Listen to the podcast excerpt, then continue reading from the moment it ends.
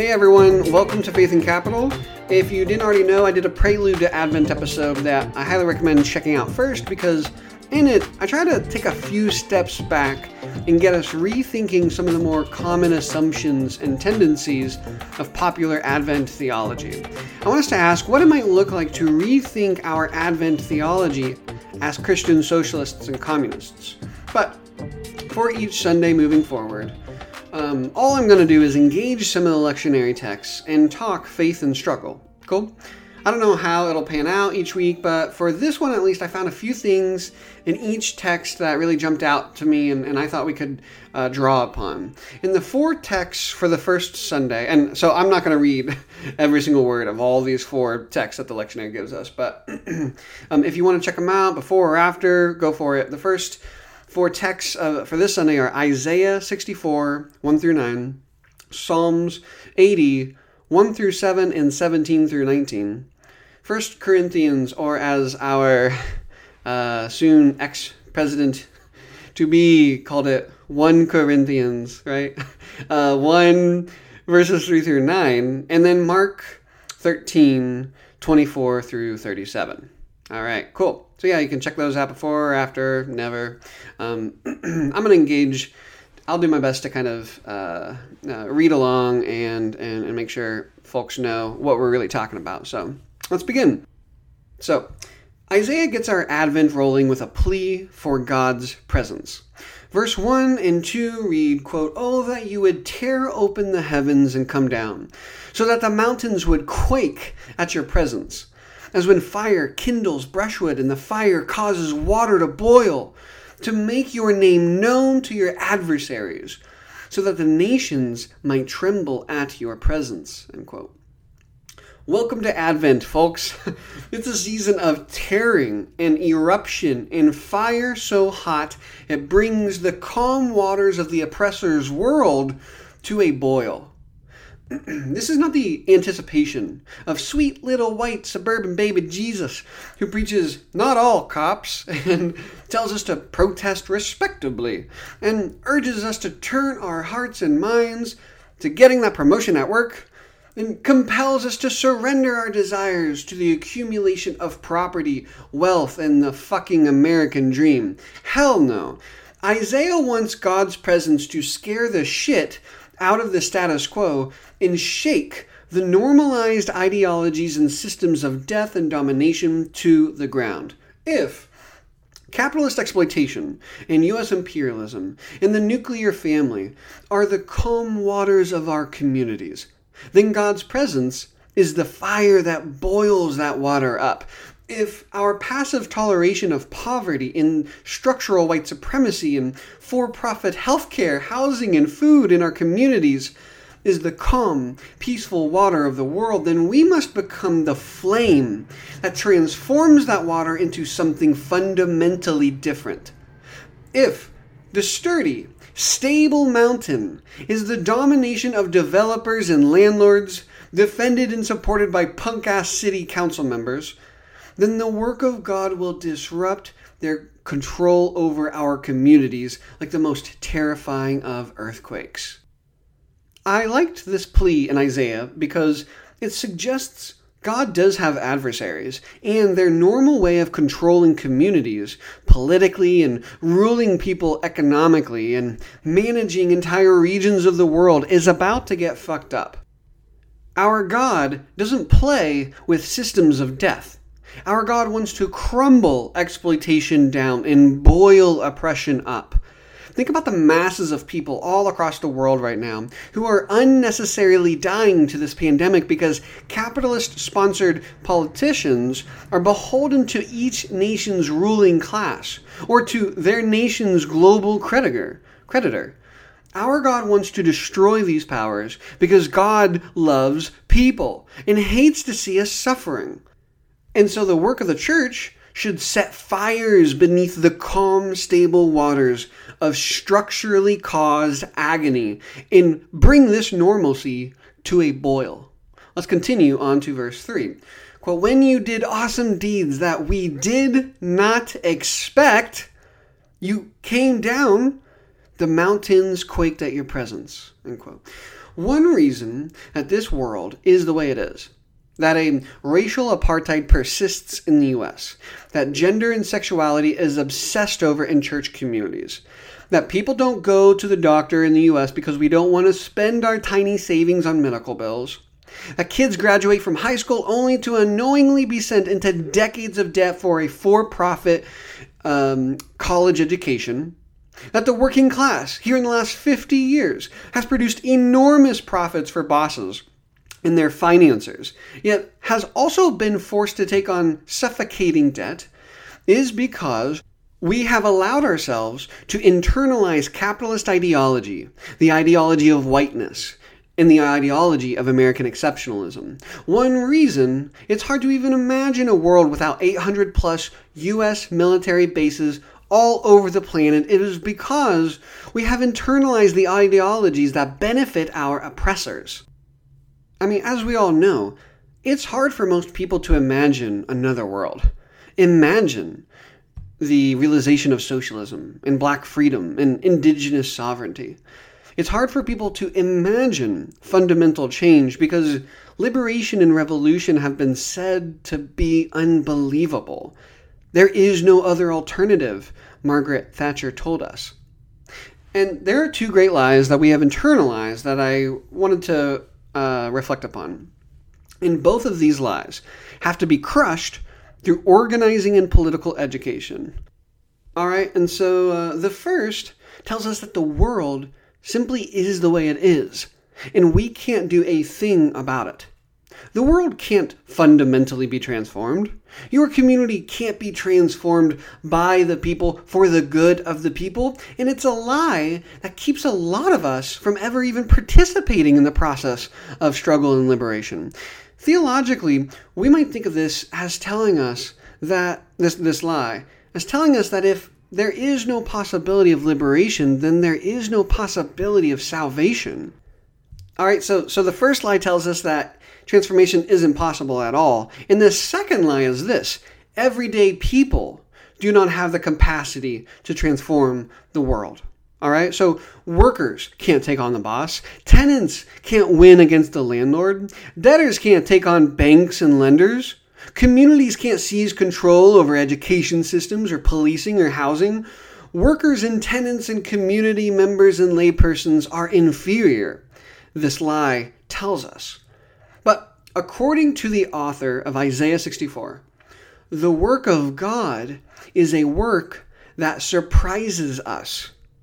The tearing, rupturing, boiling work of God is unexpected to so many people. Socialism is unbelievable to the mind that believes capitalists have won. Community control is absurd to the consciousness that has been colonized by white supremacy. Transformation comes unexpected to the person who believes revolution is a fairy tale. And the plea in verse 3 says the work of God subverts our expectations. And so, in part, the work of the church must make the unbelievable believable to those who have lost hope in revolutionary transformation. We must teach ourselves and one another that our communities can be transformed for the good, and it is only the people who can bring about fundamental change. All right, so it's not individual activists, pastors, academics, or politicians the people themselves must learn that they and they alone have the collective power to transform and lead our world. Our text from Psalms for this Sunday asks God to restore us and to give us life. Uh, give us life. When I read this, I thought of the need to restore conviction to people's movements, hope in a radically transformed future, confidence in the people's ability to win and fervor to end the suffering wrought by capitalism, imperialism, and social oppression. The work of God will sound absurd to those who believe that humanity has seen the last revolution. Many are not expecting change. But as Christians and revolutionaries, we must believe that the people can win the world, but it has to be fought for. We must awaken our coworkers and neighbors to the awesome deeds, right? As uh, as the Isaiah calls it, the awesome deeds that in this moment seem impossible to the masses. Another idea that jumped out to me uh, was in Mark chapter 13, verses 32 through 37. Now, as I talked about in my conversation with Candace Simpson, there is a lot of bad shit in the Bible, especially along lines of gender, sexuality, slavery, colonization, and I think it's mostly unhelpful to unhelpful to pretend that the Bible is primarily good and liberative or something, right? Because this section is a case in point. The author uses an example of a slave owner putting his slaves to work while he goes off, probably to a resort or something, and terrorizing his slaves by not telling them when he'll be back. It's a disgusting example to use just to make a point, but the point the author is making is about staying awake and, and keeping alert. All right, staying awake and keeping alert for the final realization of God's kingdom, in which uh, quote, they will see the Son of Man coming in clouds with great power and glory, and he will, quote, send out the angels and gather his elect from the four winds, from the ends of the earth to the ends of heaven. And so, what I wanted us to wrestle with here was listen, you got to get right with the Lord. If you don't know Jesus tonight, if you haven't accepted the truth, the one and only truth that Jesus and Jesus alone is your God, is your big, sexy daddy, then you are going to get left behind my. No, I'm just kidding. Okay, so what I thought was actually interesting about this passage was the staying awake and the keeping alert. There is a militant discipline about this alertness that the author is suggesting albeit with an incredibly terrible example, right? That I think we have to start cultivating in organizing spaces and in our communities. You know, capitalism has turned us into bland, passive consumers, right? When we're not at work, what are we doing? Uh, well, uh, I'm consuming food, alcohol, Netflix, social media, politics. US Americans aren't participating weekly in community or workplace struggles. We're at home drinking beer, watching TV, or consuming other forms of entertainment for the sake of staying busy. And I think if we genuinely want to transform the world, we have to take seriously transforming our personal habits and behaviors. We have to change what we do as individuals at home and how we spend our time and the only organizations that will be able to build the people power needed in order to overthrow the dominant socioeconomic systems and ideologies will be highly disciplined organizations with real expectations of the people who want to participate.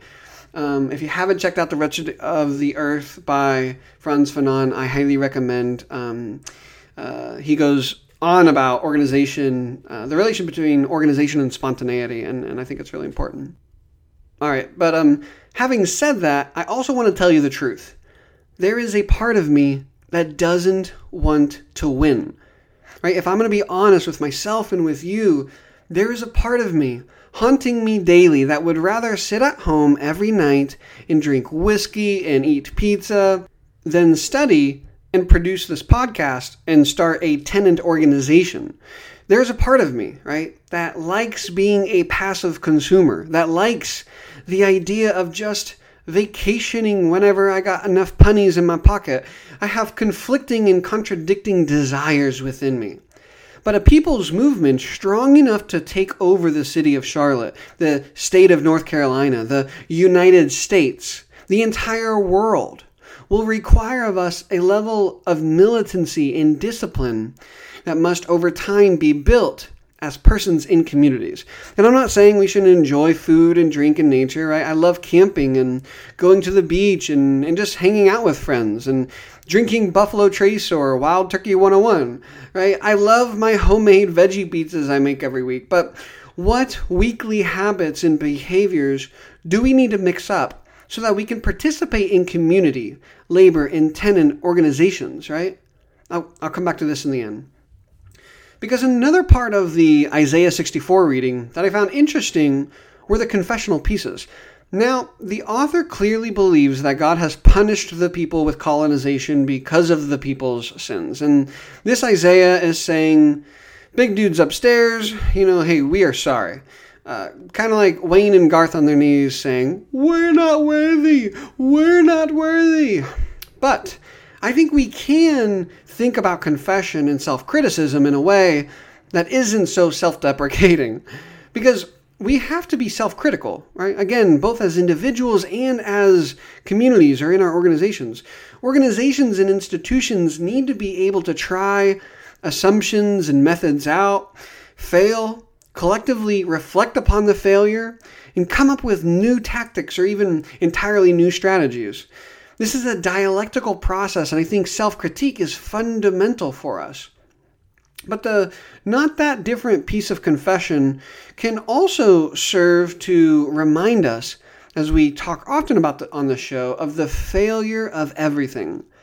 There is no perfect world without sin, without unnecessary and unjust violence. I'm, I'm not kidding myself or anyone listening to this pod when I say that socialism will not be a pure and perfect state of being, right? There's no such thing. Purity culture is really fucked up. Whether you're talking about heterosexuality's ethics and norms or about groups organizing for revolutionary transformation. And we should be weary of that purity culture that will either eat our souls alive or it will create a massive blind spot dangerous to the well being of the people. And so Isaiah says, We have all become like one who is unclean and all our righteous deeds are like a filthy cloth. We all fade like a leaf, and our iniquities, like the wind, take us away. End quote. This is what Isaiah says. And while I definitely think differently about why people suffer and what God does and doesn't do, I'm with him on the importance and need for confession and self critique. And lastly, bringing us back to what I was saying about becoming disciplined in our lives and in our organizations, I want to suggest that the anticipation and preparation of Advent is one of active participation, not passive consumption. The Advent theology we get from a lot of churches today is a non participatory Advent. I mean, I think the word wait is the worst thing we could be telling folks to be doing right now, right? Advent isn't about waiting. That's an Advent co opted by systems of exploitation and oppression. Advent should be about joining in collective struggles in our communities in doing the hard work of building people's movements. Class struggle, anti racist work, feminist organizing. I mean, what the fuck is the church if it's not willing to die on today's crosses erected for those who believe that the world can be transformed and that it is only the people themselves who have the power to change it? In verse 9 of 1 Corinthians 1, Paul tells the Corinthians that it was by God that they were called into the fellowship of Christ, into the living, breathing, moving body of Christ. The work of the church isn't something Christians can opt out of, it's a calling. Either you are a participant in the work of God or you're not. And while Mark suggests that there is some unknown and mysterious time in the future, Kairos thinking, in my opinion, is mostly unhelpful. What are we waiting for? Maybe, as I said earlier, there are parts of ourselves that don't actually want to participate in what Gutierrez calls the pro- uh, processes of salvation. And that's just hard for us to openly acknowledge. But there is not a right time in the future. God is working in the here and now. And if we don't do the hard work in the now, I promise you, tomorrow we will still be waiting a decade from now, a half century from now, we will all still be waiting on that good old Kairos moment. So rather than wait, may we hear the calling to participate.